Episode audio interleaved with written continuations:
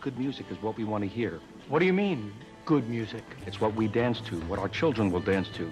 And if you don't want to play it, then take your records and go home.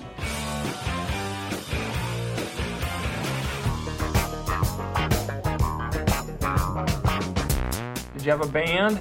Good or bad? It's a great band. It's a bad band. It's like pizza, baby. It's good no matter what. There's music in the Get air.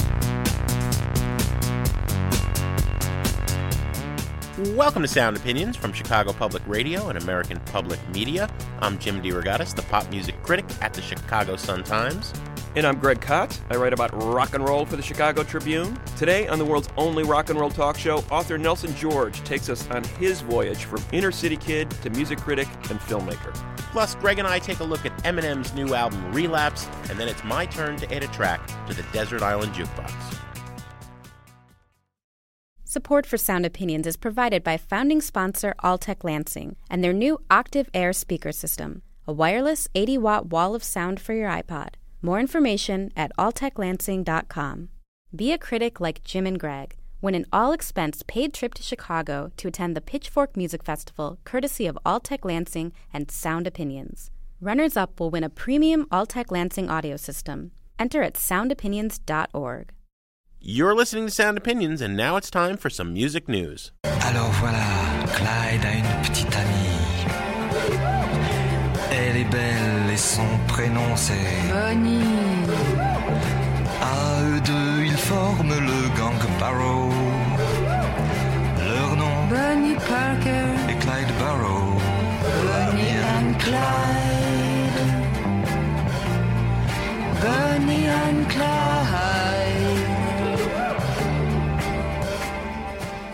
At the top of the news this week is a story we've been following for uh, several months on Sound Opinions. Last month, we told you that this three strikes and you're out law in France had been turned down by the assembly in that country.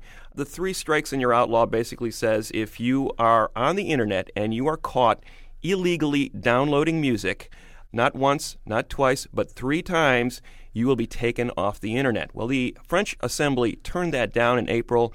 The bill was reintroduced recently and finally passed the French National Assembly by a relatively narrow margin, 296 to 233. But what this means is they're going to create a new government agency which will be tasked with sending notices to illegal file sharers. It's an interesting debate going on in Europe right now, uh, Jim, about this. Just recently, the European Parliament voted down a similar measure, basically saying that they thought that this was an imposition on the privacy and free speech rights of uh, its constituents.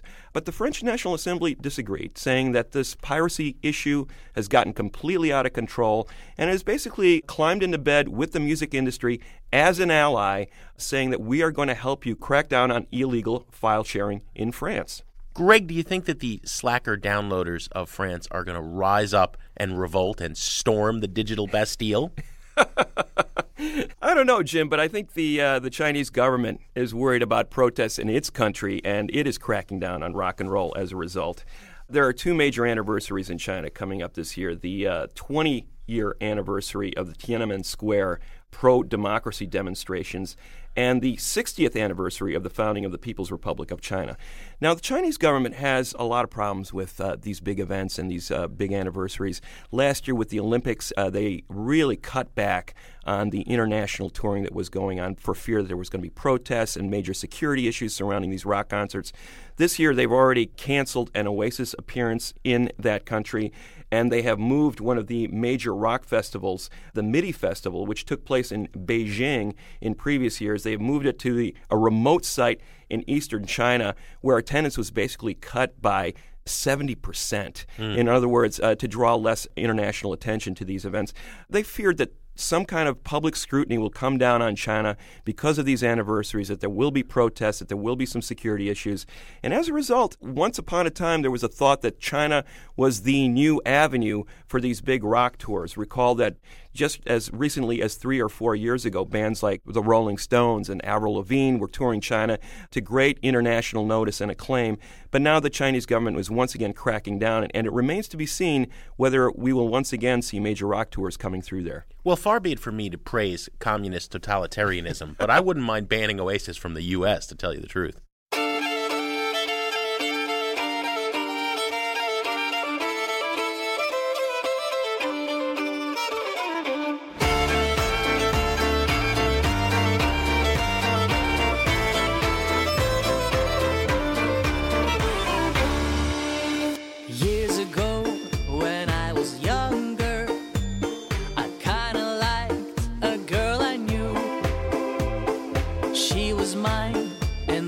Sweethearts.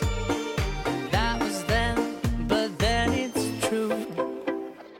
I'm in love with a fairy tale, even though it hurts. Cause I don't care. Greg, that is a song called Fairy Tale by a 23 year old violinist named Alexander Rybak, who lives in Norway now, was born and raised in Belarus. Why are we playing this? Well, much of America was focused on uh, the American Idol contest last week, but uh, the biggest song contest in the world remains Eurovision. Every year, mid May, we like to take a look at the Eurovision winner just so we can remember that the pop charts are dreadful pretty much around the world. It's not just America, even more so when groups of people, masses of people, somehow get together to vote on something. I don't know why, but the, the result is always the most mediocre dreck. Eurovision is, is a massive deal. They spent $30 million to put it on this year in Moscow, and Rybak won over a couple hundred points over the nearest rival, who was from Iceland. And, you know, he was way over the top. Uh, this business of, of a, a troupe of dancers and, and a legion of blonde backing singers all backing him up with the violin and that sappy Andrew Lloyd Webber meets the Jonas Brothers pop. Hopefully that's the last we'll ever hear from him.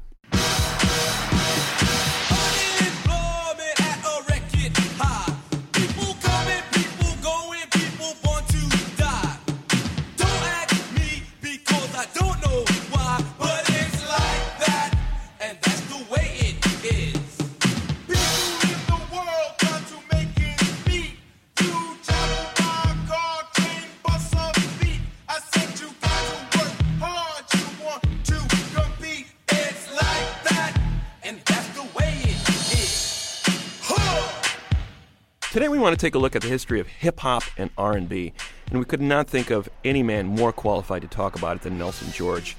Nelson George has done many things in his life. He's an author, a filmmaker, a television producer, but above all, I think he has been the foremost critic of African American culture uh, of the last 30 years. Nelson grew up in the Brownsville neighborhood in Brooklyn and he has been an award winning music writer. His books, Where Did Our Love Go? The Rise and Fall of the Motown Sound, The Death of Rhythm and Blues, and Hip Hop America, are cornerstones of American thinking about those subjects. His latest book is called City Kid. He joins us now from New York City. Nelson, welcome to Sound Opinions. Hey, thank you for having me. Nelson, this is a, uh, a sort of a different book for you because uh, in, in, the past you have written about everyone but yourself. Uh, you've filtered through your sensibility as a critic, but you've sort of turned the lens back on yourself here. Was that was that a daunting challenge to to sort of look at your own life and, and how uh, music grew up around that? It, it, was very difficult. I mean, I, I my I've had the same editor since like for 20 years since the Death Rhythm and Blues, and uh, she would say to me, you know, stop writing about Chris Rock, stop writing about Russell Simmons, and she would give me back six pages, which were something about their career or some analysis of whatever, and where are you in this narrative right now? So there was definitely a lot of push and pull because my natural instinct is not to, to write about myself and not to write about my family. So it, it was uh, some of it was really fun, you know, and stuff writing about growing up and writing about listening to music and, and how art shaped my life was great. But you know, the, the other parts we have to kind of grapple with your family issues or your own emotional issues. That was very tough. In City Kid, you talk about the fact that you grew up in this pretty rough neighborhood, uh, Brownsville, that was named the worst ghetto in the United States, as you reported uh, seeing one day on TV as a kid. And yet, you were able to shape this life that was shaped by art. Uh, you, you talk a lot about how art can be a transcendental medium in the book. How were you able to, to sort of find, uh, you know, this sort of higher level of, of approaching the world in the midst of just sort of struggling to get by, I would imagine, in a pretty rough neighborhood? You know, it, it's that's the thing. I think all people who love art, it's it's uh, something that you are drawn to as a child. I mean, you know, I think uh, we we've all interviewed a lot of artists. You've written, you know, musicians and uh, actors or filmmakers, and all of us they have these moments where they heard something, they saw something, and it led them someplace else. You know, for me, those 45 RPM records, uh, the singles that used to play, uh, my mother's Motorola Hi-Fi player. I mean I literally would look at those things and see, you know, the Motown, you know, Motown records, and it would say Detroit, Michigan, or uh, the the pale blue kind of cover, the finger snap logo for Stax Records, or the red and black Atlantic, which was the street on Broadway somewhere. You know, I got the sense of poss- you know the world outside that these records represented. Something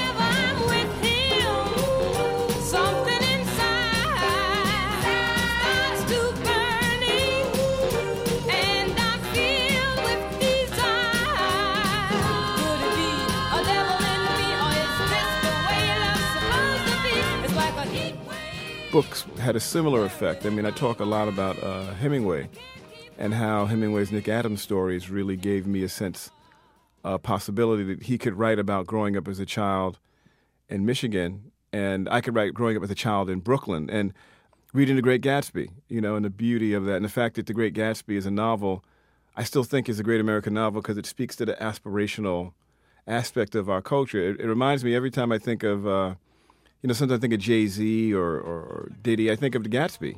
You know, I think of this self-created uh, persona, uh, this aspirational persona, which is a big part of hip hop, which also kind of Gatsby and you know, Gatsby the character embodies. Look, scrap, I got nephews to look after. I'm not looking at you dudes, I'm looking past you. I thought I told you characters, I'm not a rapper. Can I live? I told you 96 that I came to take the ish, and I did. Handle my biz. I scramble like Randall with his. Cut in hand, but the only thing running is numbers, fam. Jigga held you down six summers. Damn, where's the love? So all these things in art, you know, they, they come along and you make these connections that maybe other people don't make, or you get this sense of possibility. I think it's a huge thing for me. Art is about possibility, the, to transform your life into something larger, or to be taken a place that's uh, they offer you a wider vision of the world than than the place you're at. You know, be it the projects of Brownsville or a farm in the Midwest or wherever you are. You know, th- that's the great thing about music and books and film. They allow you to see the world and get the idea that you can go out and be part of this larger larger dialogue. Well, that is such an inspiring part of, of City Kid, uh, Nelson, because throughout your life, it seems to me, you were not going to be put in any box that people wanted to put you into. You're reading James Baldwin, but you're also reading Hemingway and Fitzgerald. You know, you're, you're growing up as a self described black nerd, and you're way into Planet of the Apes. Yeah, I, I think you know that that's what stereotypes are. Stereotypes are just these boxes we put people in, and why we have you know why art is created, why art means so much to all of us, is it allows us to be outside of that box, and you know it, it also gets to the idea of the individual self, and I think that that's something that you know. You know, market in, in the age of marketing and demographics, we talk about these people like this thing or these people like this based on this market uh, research. But the truth is, when you get into the individual, when you start talking to people about what they, who they are on a day-to-day basis, it almost never follows the exact stereotype that we expect. So people are, are collections. I think all artists that we, that we that really make an impact are a collection of influence, as well as it's not just geography. I think that's the thing I guess I'm talking about is geography is not destiny. That where you were born and what you were around does not it's not the ultimate stamp on what you'll become. Hmm. Well, The Death of Rhythm and Blues is, is is one of the great rock books. Short list of the top 10 ever, up there with Lester Bangs or Nick Tosches or Richard Meltzer. And it kind of conveys the death of that world and the emergence of the new one of hip hop. Brakes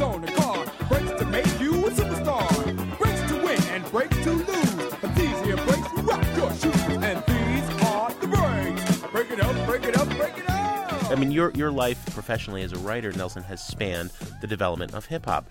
But in 1980, you wrote a, a phenomenal piece called "Rapping DJs," which I often Oh. read to classes.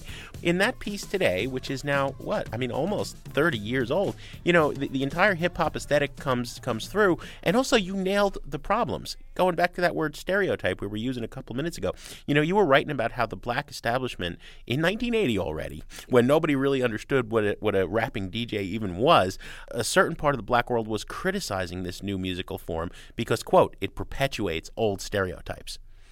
Yeah, I mean it's interesting that you know it's it, it's funny about that that phrase there. It's words I've tried to avoid in my writing, positive and negative, and those are words that black people throw around a lot uh, in terms of what they don't like.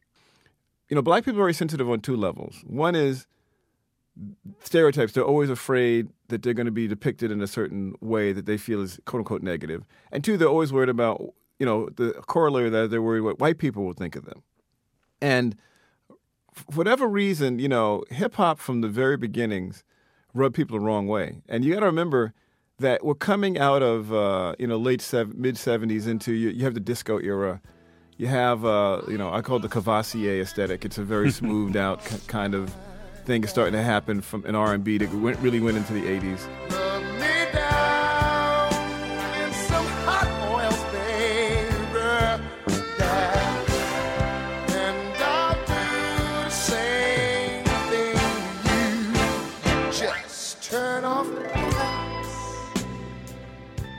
So the rawness that had always been a part of black pop culture, black music, you know, from the blues to certain kind of hard bop through parts of rock and roll, and you know, you can see that there's a certain kind of attitude Mhm. that seemingly, uh, for a lot of reasons, some of which I go into in a Deaf Rhythm and Blues, is getting kind of kind of getting smoothed out.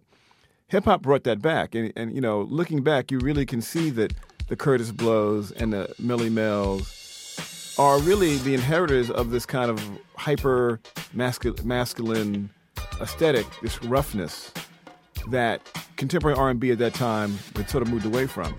There was a kind of sense that we didn't need to be that raw anymore. That success lie, lied in, in a, a smoother, less threatening approach. Hmm.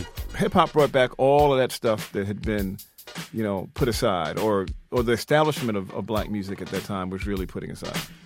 Broken glass everywhere. People pissing on the stage, you know they just don't care. I can't take the smell, can't take the noise. Got no money to move out, I guess I got no choice. Rats in the front room, roaches in the back, junkies in the alley with the baseball bat. I tried to get away, but I couldn't get far, cause a man with a tow repossessed my car. Don't push me, cause I'm close to the edge. I'm trying not to lose my head. it's like a jungle sometimes. It makes me wonder how I keep from going under. Standing on the front stoop, hanging out the window, watching all the cars go by, roaring as the breezes blow. A crazy lady living in a bag, eating out of garbage pails. Used to be a fag hag, such a dance to tango. Skipped the life and dango. A zircon princess seemed to lost her senses. Down at the peep show, watching all the creeps, so she could tell her stories to the girls back home. She went to the city and got so so so did it. She had to get a pimp, she couldn't make it on her own. Don't push me, cause I'm close to the edge. I'm trying not to lose my head. it's like a jungle sometimes, it makes me wonder how I keep from going under. It's like a jungle sometimes, it makes me wonder how I keep from going under. Coming up next on Sound Opinions from Chicago Public Radio and American Public Media, we continue our conversation with author, screenwriter, and hip hop historian Nelson George. Then later on, Greg and I will review the latest album from one of hip hop's biggest stars, Eminem. I'm not home. Got a bum education, double digit inflation. Can't take the train to the job. There's a strike at the station. Neon King Kong standing on my back. Can't stop to turn around. Broke my sacroiliac. A mid range migraine, membrane. Sometimes I think I'm going insane. I swear I might hijack a plane. Push me, cause I'm close to the edge. I'm trying not to lose my head. It's like a jungle sometimes. It makes me wonder how I keep from going under. It's like a jungle sometimes. It makes me wonder how I keep from going under.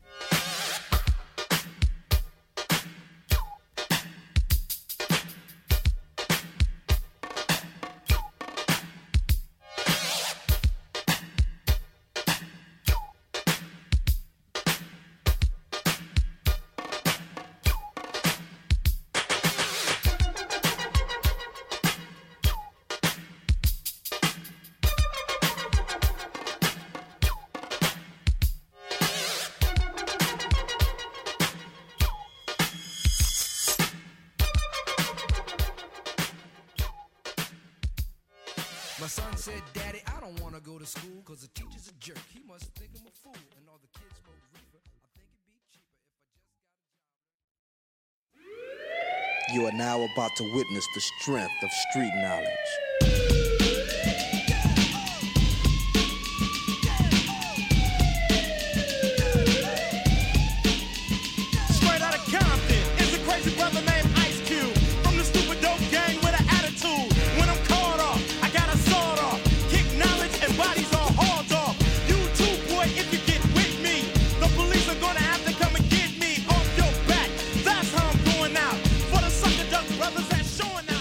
Welcome back to Sound Opinions from Chicago Public Radio and American Public Media.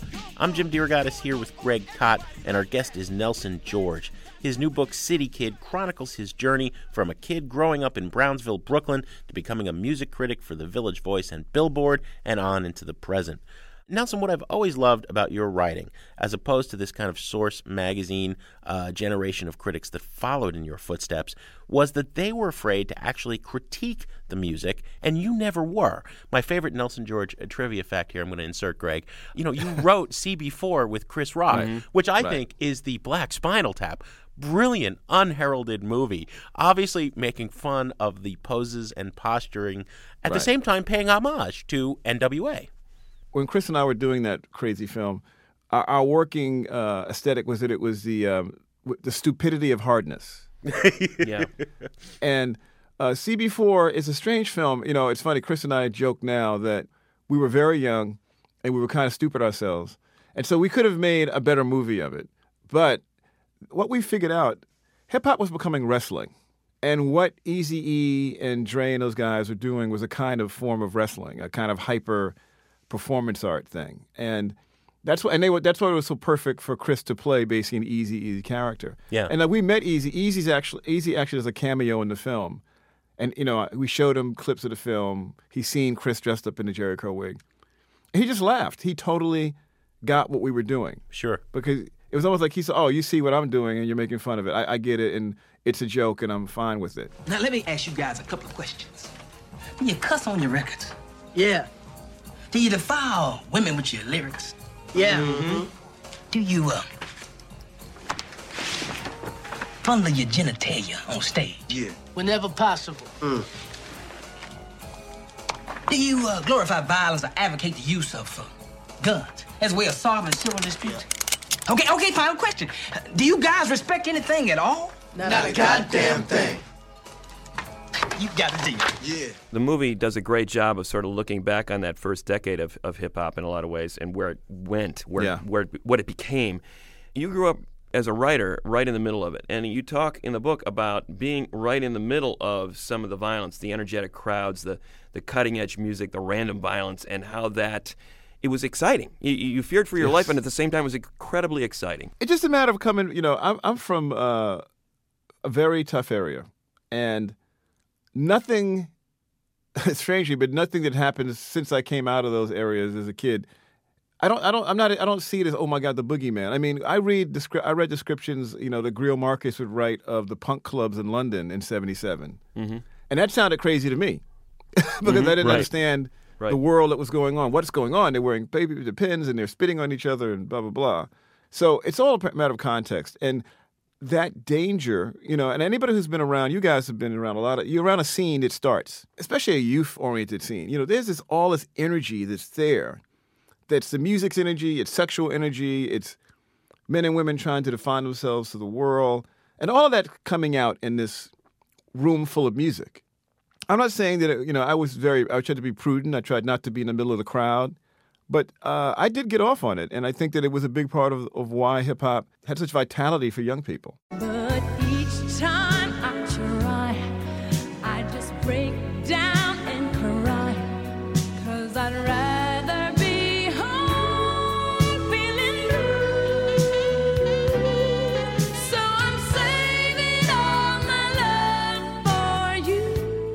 Talk about uh, the 80s breaking down the door for black creativity. I think that's a pretty bold statement. There were obviously eras of that where black creativity just exploded. You know, you're talking about, I think about like 20s jazz or, or 60s soul.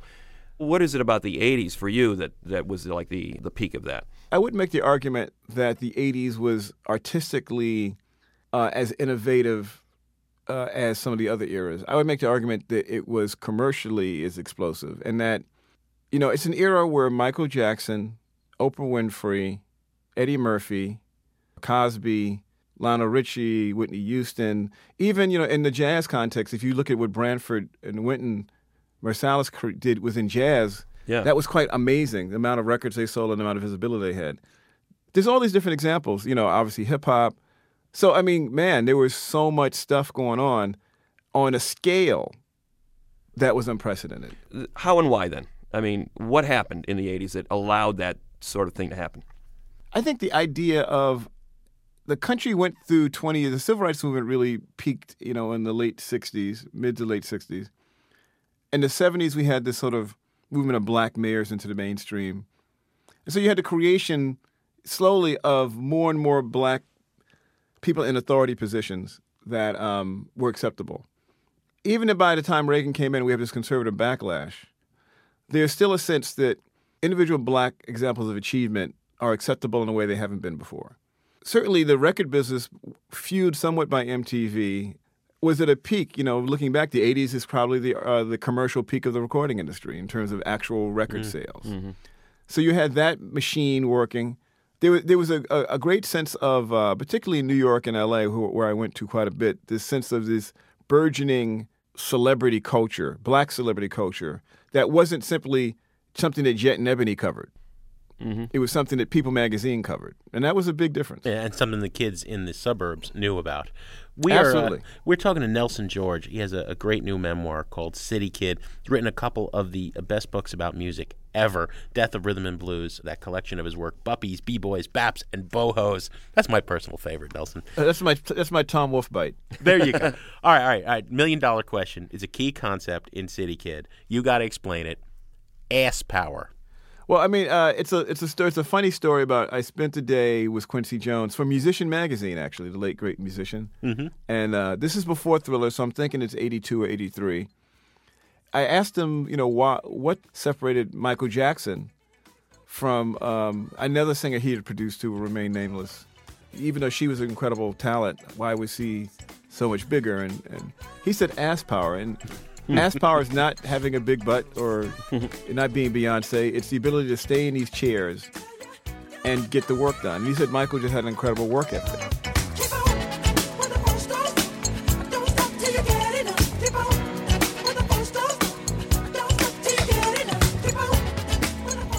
At some point in, in the day, you have to spend three to four hours almost straight in a chair. Either you're in a soundstage doing some kind of mixing, or you're in a room with writers developing material, or you're, you know, you're, you're. I mean, that ability to listen, focus, that's what separated for him Michael Jackson from everyone else. And certainly, you know, Michael's, you know, reputation has been tarnished, self-tarnished, but he had such a global impact. And, you know, and at Ass Power, the, that record is one of those great artifacts of, of 80s pop. I want to talk about your work ethic as a guy who's covered hip hop basically since its beginning. The common thinking is that there was a golden age of hip hop, roughly mid late 80s to early 90s. What do you think?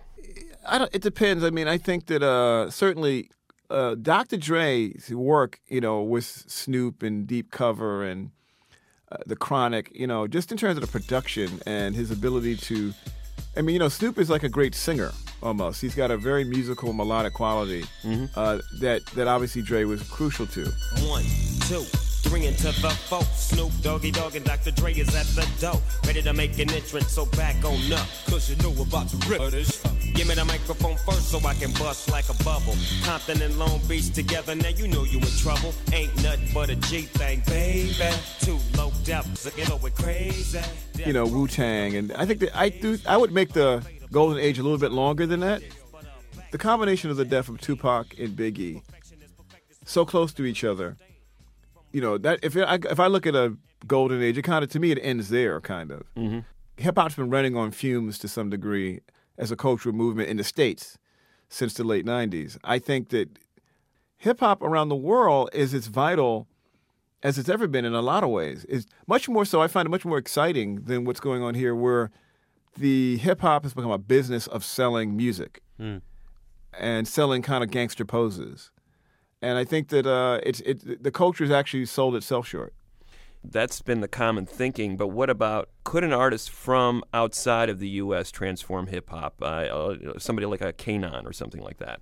I think the language thing, Americans are too arrogant to listen to someone else rap in another language. And if someone raps another language with an accent, uh, we don't really respond to it.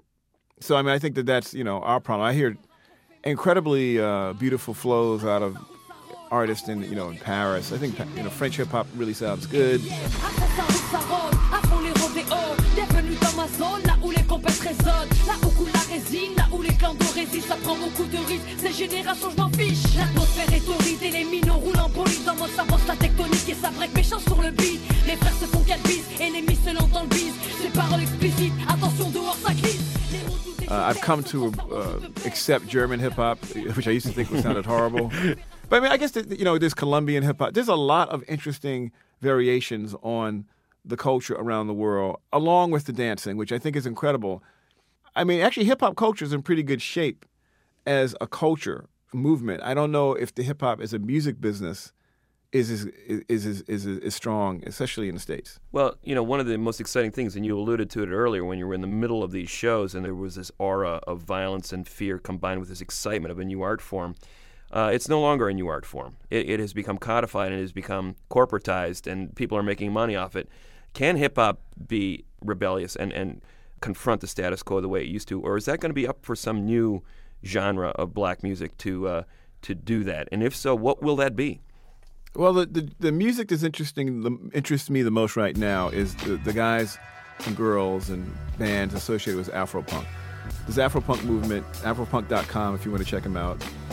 TV on the Radio is one kind of part of it. Mm-hmm. Santogold is one part of it. There's a really cool little group out of LA called J Davy.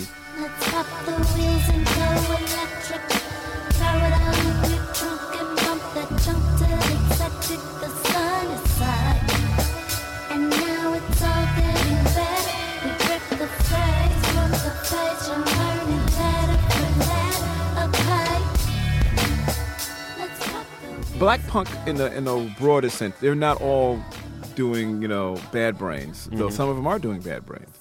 Some of them are doing Prince meets New Wave. Some of them are doing, um, you know, different hybrids of hip hop with New Wave or a bad brains kind of attitude. In other words, there's a spectrum of alternative black music that's coming under this banner of Afropunk.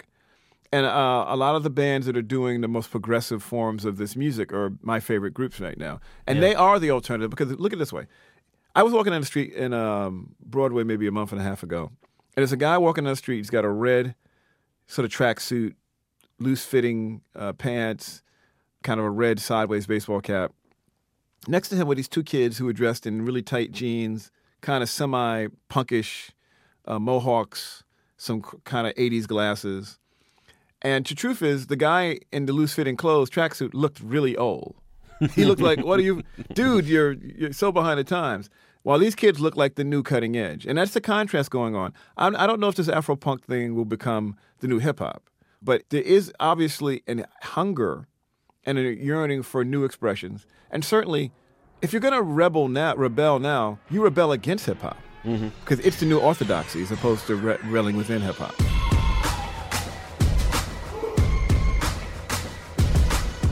We want to say thanks to Nelson George, author, filmmaker, television producer, critic, whose most recent book is City Kid. Nelson, thank you for being on Sound Opinions. Thank you guys for having me on.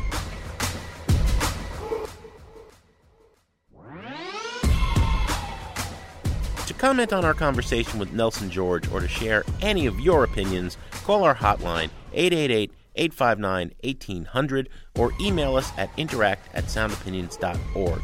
We'll be back in a minute on Sound Opinions from Chicago Public Radio and American Public Media with reviews of Eminem and Passion Pit, and I'll pop a quarter in the Desert Island Jukebox.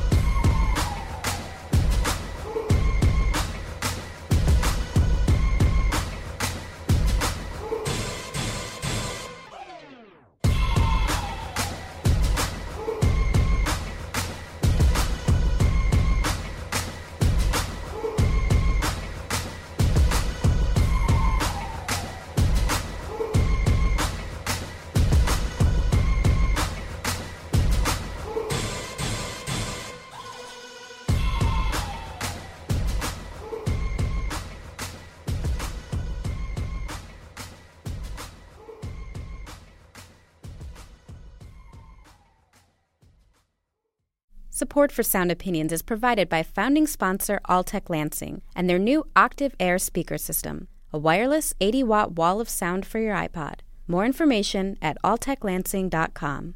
Be a critic like Jim and Greg. Win an all expense paid trip to Chicago to attend the Pitchfork Music Festival courtesy of Altec Lansing and Sound Opinions. Runners up will win a premium Altec Lansing audio system. Enter at soundopinions.org.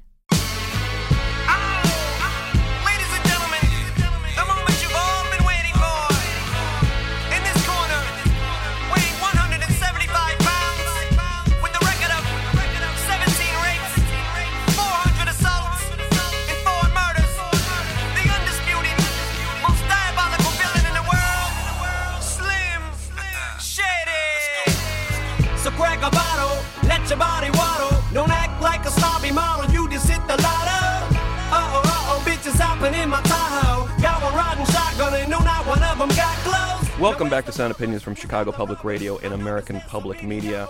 That, of course, can only be one person. That's Eminem with a track called Crack a Bottle from his latest studio album, Relapse.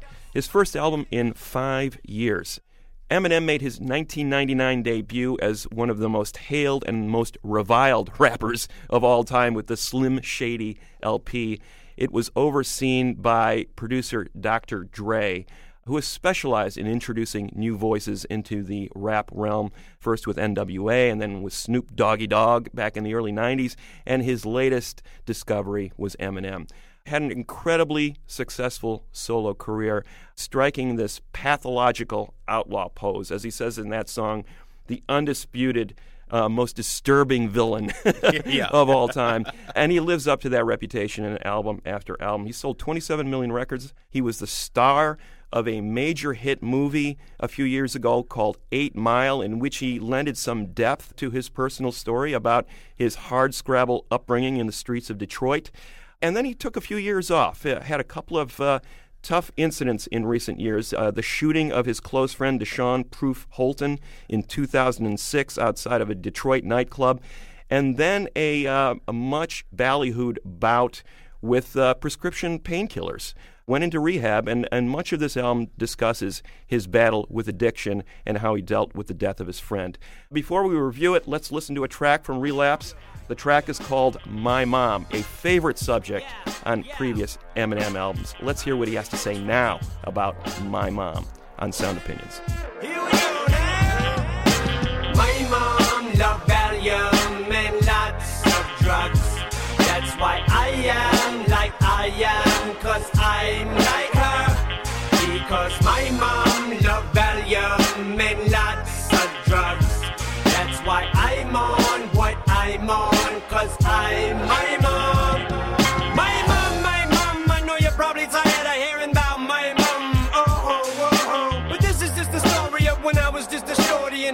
became hooked on that.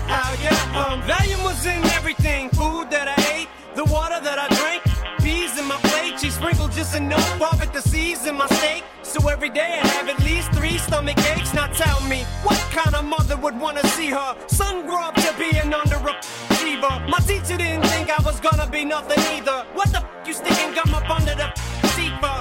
Mrs. Mathers, your son has been huffing ether. Either that or the mother that's been puffing. But all this huffing and puffing wasn't what it was either. It was neither. I was buzzing, but it wasn't what she thought. In a teacup. You ain't my keeper, I'm sleeping. What the f you keep on with me for?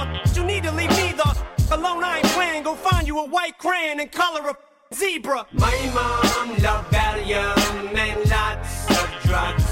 That's why I am like I am, cause I'm like her.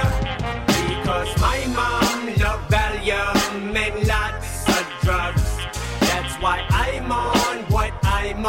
cause I'm my mom.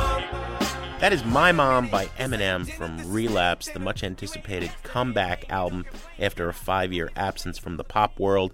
And he's already shooting to the top of the charts and selling way more units than anybody else does in this digital age. Greg, it would be falling right in to Marshall Mathers' trap to complain about the fact that half of this album is devoted once again to violent, brutal, acts of murder and aggression against women, uh, and uh, first in hip hop history, a long rap about pedophilic incestuous rape. Mhm. Um, I'm not going to do that. The fact is, it's boring. It's boring. It's boring. It's boring. And Eminem knows it. It's played out. The outrage of his alter ego, Slim Shady, it's been done. It's like you know, after you've seen the first Saw movie, and then there's Saw three and Mhm. five and twenty one, right? It's just it's tired. And the other half of the album, where he's bending over backwards to beg for understanding, he actually resorts to the hoariest cliche in the world: "Don't judge me until you've walked in my shoes." Mhm. Yeah, right. Well, your shoes at 36 years old, you are so wealthy that you own one 29 room mansion in the wealthiest suburb of Detroit that you don't even live in. You just have that so that fans will go there instead of bothering you where you really live. 36 years old, you're that rich and you're still complaining about your mom. Get over it, buddy. You know, the whole idea of transgression, uh, that is uh, maybe exciting, thrilling, maybe for an album or two. But then once you've gone as far as you can go, where do you go from there? And I think that's the, the point where Eminem is in his career right now. He's already violated every possible idea we could have Yeah. about good taste, uh, you know, if such a thing even exists in, in, in this realm. So, yes, you know, the ad hominem attacks, the, the rape fantasies, the pathology, the, the homophobia, you know, even the celebrities that he trots out yeah. to knock down Mariah Carey, Hannah Montana, Jessica Simpson. No, no, my favorite is Christopher Reeve. Christopher Reeve. Christopher Reeve died in 2004. I mean, you know, it's played out. I mean, just listing those names off, you go, that's boring. That's boring. That's boring. Yeah, he sounds bored. I mean, what was shocking maybe 10 years ago to an audience of 13, 14, 15 year olds, now that audience has grown up. He's playing the same shtick, the same cards at the end of the album. He basically admits that. You know, he's trotting out here. I got another one for you, and the Yeah. audience gets up to leave. Yeah. It's almost like he's making fun of the fact that he's made another album just like the other albums were. Uh, it's amazing that people are still interested in this guy. It he doesn't is. even sound interested in himself anymore. No, well, buy it, burn it, trash it. Cynical record, the most cynical record of the year, and it's a trash it all the way. Absolutely, double trash it. Everything is going to the beat. And everything is going to the beat. And going is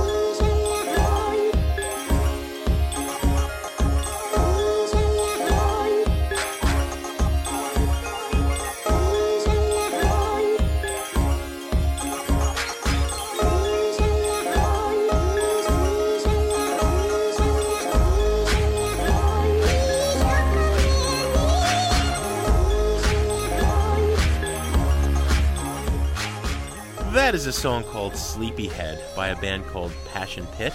It's the version from their new album Manners. Greg, uh, not one but two familiar stories behind this album. Number one, a young uh, Bostonian named Michael Angelakos. He's in love. He, he he has this crush who's going to Emerson College. He wants to woo the girl. Oldest story in the history of, of, of music. He sits down and writes her some songs, six of them, that become an EP released in 2007 called Chunk of Change he didn't win the girl. But he did generate a tremendous underground buzz because of that song in its first version, Sleepyhead, generated uh, ultimately more than a million and a half hits on MySpace. The other most familiar so- story of these days got himself a record deal, put together a band, full fledged uh, quintet now, three people up front, and now has made a proper 11 song debut album. Let's play a tune from it, and then we'll come back and review it, give our thoughts on Passion Pit. This is a song called The Reeling from Manners by Passion Pit on Sound Opinions.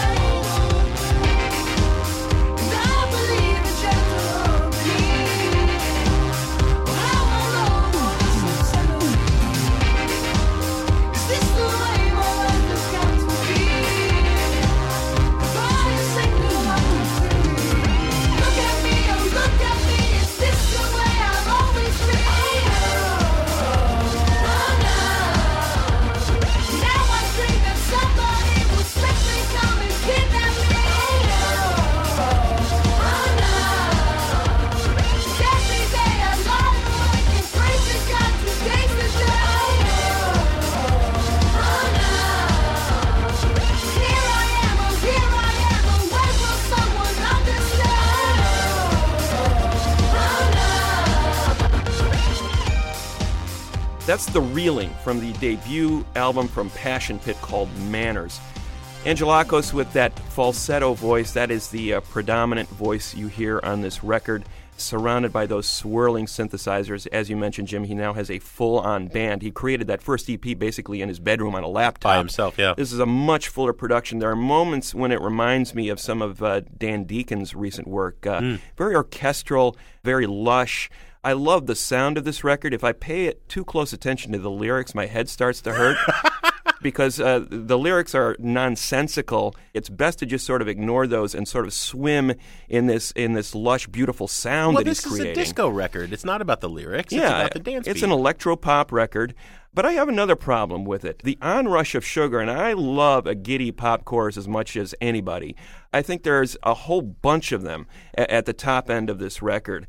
And the relief I feel when that song, Swimming in the Flood, comes along, I'm kind of wondering, why do I love that song so much? And I think it's just because he just sort of dials down that giddy exuberance, and we have a moment where we just sort of swim in the beauty of the song. Once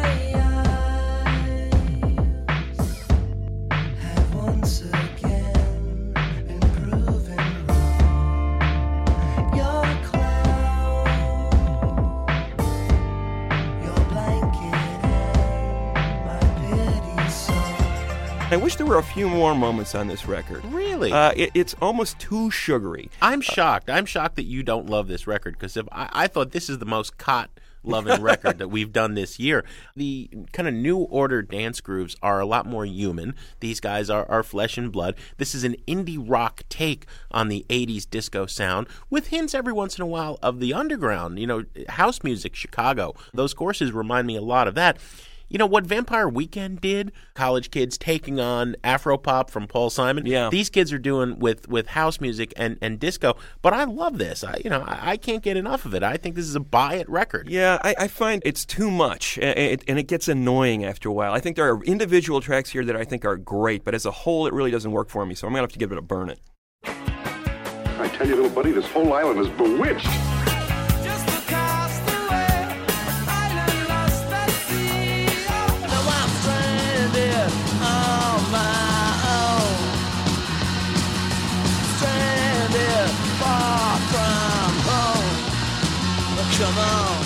Remember, we were shipwrecked together. Stranded, I'm so far from home. Stranded, yeah, I'm on my own. As often as possible on this show, we like to take a trip to the desert island and pop a quarter in the desert island jukebox to play a track we cannot live without. And this week, it is Jim DeRogatis' turn. Thank you, Mr. Kot.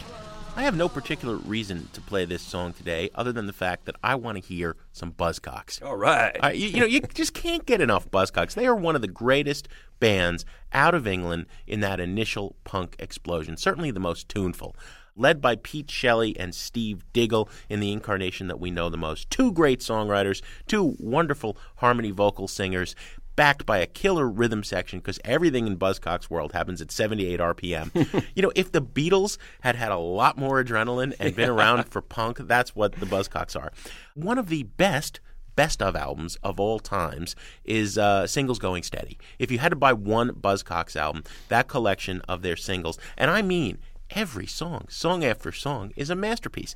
Just to be perverse, though, I'm going to play the best Buzzcocks single that was not on Singles Going Steady. Came at the end of their career, only three studio albums in their original incarnation. They've since reformed and are still every bit as great today. The last studio album was called A Different Kind of Tension, taking its name from a quote by William S. Burroughs, and it had this epic anthemic song which became their last single, charted in the UK, didn't make it on Singles Going Steady because by that time the band had broken up. It's called I Believe. This is nothing less than a manifesto. Or is it? Through most of the song, the Buzzcocks reel off the things that they believe in. In these times of contentions, it's not my intentions to make things simple, right? Do they really believe in it or do they not? Because they're talking about, you know, they say that it's not my contention to make things clear. You know, they go off on the Immaculate Conception and, and perpetual devotion, and then it all builds to this anthemic ending. First time I saw them regroup was in New York, and uh, they ended the show with this song and just for about 10 minutes they repeated that chant over and over and over again there is no love in this world anymore. Which obviously Diggle and Shelley, two of uh, rock's great romantics, don't believe, but they're asking us to to think exactly the opposite while we chant along with this incredible chorus. Here's the Buzzcocks, I believe on Sound Opinions.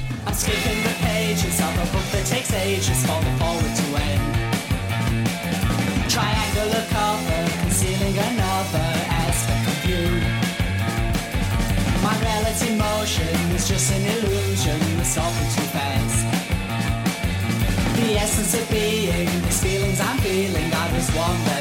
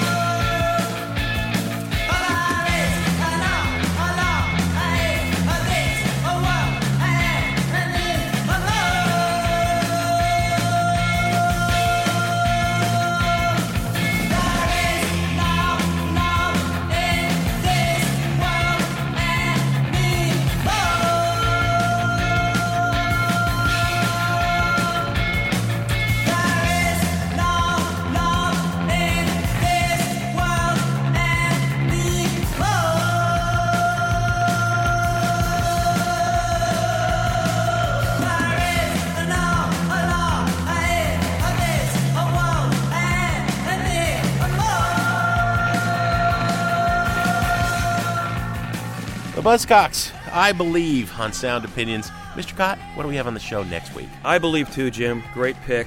Uh, Thank you. Next week we have another man who specializes in anthems. Dan Deacon will be our guest with a live performance and an interview. As always, Sound Opinions was produced by our ace team of Todd Bachman, Jason Saldanha, and Robin Linn, and our executive producer, our fearless leader, a man who is to us what Stan is to Eminem, is Torey Southside Malatia.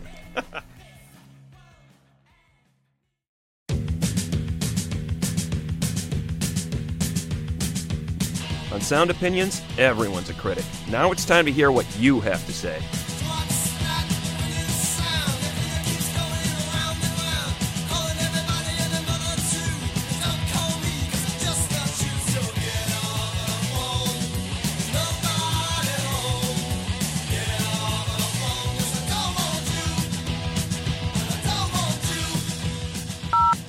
New messages. Hey, Greg and Jim. This is Steve calling from Jackson, Michigan. Just got done listening to the podcast about uh, Willie Nelson and uh, loved hearing it. I remember taking crap from my buddies back in my Black Flag and Suicidal Tendencies punk rock days back in the 80s because I took Willie and Family Live with me to uh, college and uh, actually got some of them turned on to him. And I know your image of me is what I hope to be. And I've treated you unkindly, but darling, can't you see? There's no one more important to me. So, darling, won't you please see through me? Cause now we're alone and I'm singing my song for you. And you taught me precious secrets of a truth withholding nothing. And you came out in front, but I was hiding. But now I am so much better. And if my words don't come together, listen to the melody, for my love is in there hiding. So just an amazing songwriter, amazing performer, and uh, really appreciate the show. Keep up the good work. See ya. Hey guys, what's going on? This is Ben in Nashville. Got done listening to the uh, the podcast where you reviewed the new Green Day, and I'm sure you're getting a lot of uh, these uh, comparisons, and it's fine. I'm still a big fan, but they do rip off a lot of uh, '60s artists, you know, the Beatles and all that. Perfect example. You played a little bit of Last Night on Earth from the new record. I mean, it is exactly the same song as Isolation by uh, John Lennon. I mean, it's exactly the same. I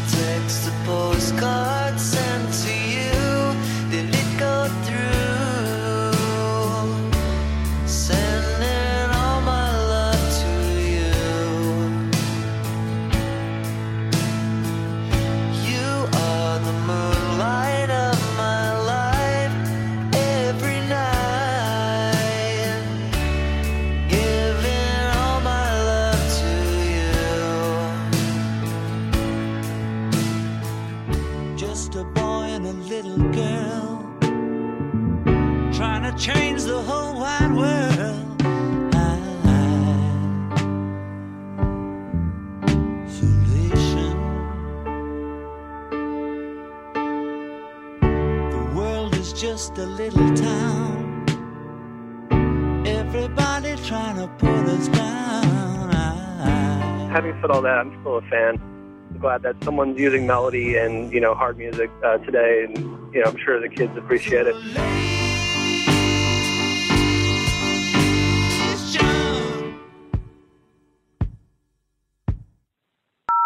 Hey guys, this is Mando Rossi from Chicago. Just listened to your uh, show this weekend and have to agree that St. Vincent is probably, I mean, as, as far as early uh, judgments of best record of the year, I'm going to say this is the best record of 2009. This was surprises. I mean, I saw them live a couple years ago and I wasn't that impressed, but this record is just amazing. I can't stop listening to it and, and telling everybody to listen to it. And I'm just going to say that I really agree that buy it all the way. Take care.